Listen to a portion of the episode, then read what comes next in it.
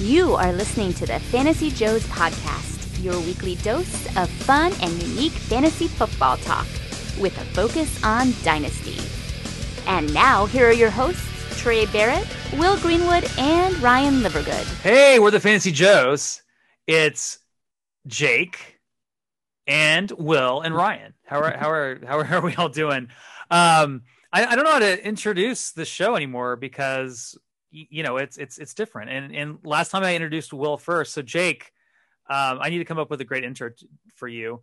Um, other than hey, it's Jake Patterson at Takes with Jake. What's going on, Jake? I'm fantastic. I'm ready for another show. Let's get this thing. Let's get, this thing ah, let's get this thing going. it's it's going to be fun because because we're going to talk about uh, veterans of all things, uh, which is a crazy topic um, with with all the rookie hype going on. Uh, also joining us, it's it's from the Pillow Palace, Minneapolis, Minnesota. It's Will the Thrill Greenwood. Oh, just some vets dripping, oozing with upside. I tried to go a little bit off the beaten path here, but there's honestly right now, guys, there's a lot of beaten path to go down with vets yeah, to purchase. Disagreeing with some of the guys you're going to be talking about. That'll, that'll make for a fun conversation. And with what's funny, this was my idea to the listeners that you know let's let's look at projections and targets of veterans to get cheaper now than they will be in season. And I I kind of struggle with this. I have one name on the list, although I got a couple other names in my head I can I can mention, but I, I can react to to your your targets, guys. But before we do that, guys, I want to talk about we've got we've got Fantasy Joes tweets of the week because the, the big breaking news as of Thursday when we're recording this was that Anthony Lynn refers to Jamaal Williams as a classic A back. So now there's buzz that Jamaal Williams is the running back to own in Detroit. Are you guys buying it or not? I think I know the answer. Of course, we're buying it. Didn't everyone think this from the very beginning? Jamaal Williams is clearly the RB1 in Detroit. You, you heard it here first, folks. Jake Patterson says Jamaal I mean, he, Williams follow follow the money, and he's making more money than Swift.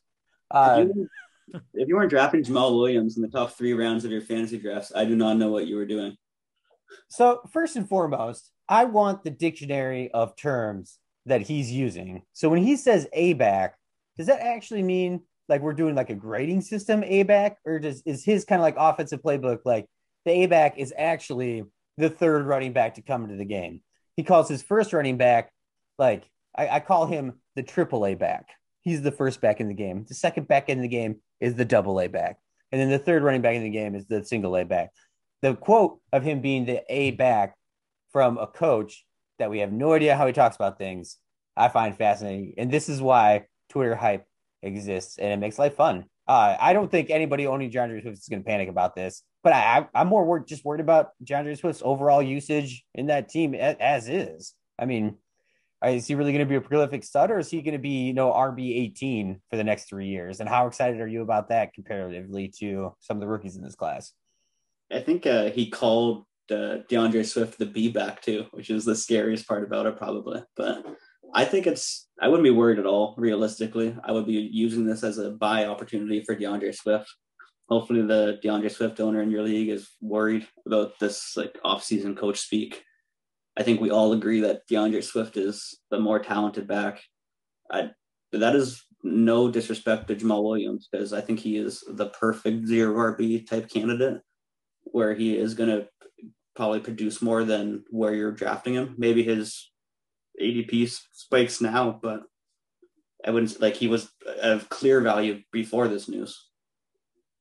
Yeah, I don't think we talk enough about how short D'Andre Swift is either. Didn't in the, in, in the combine he came in at like five seven and five eighths or something, right? I believe it was five seven. He gets listed at five eight a lot still, but he's a, a he, overall stature wise, he is a a, a smaller uh, running back in height, and I wonder if that's just why he thinks that like oh with no pads on, uh, you know Jamaal Williams is taller, so here we go he's very similar to Miles Sanders, and we'll talk about it soon. But Miles Sanders seems very low, um, like disregard regarded in the fantasy community right now in comparison.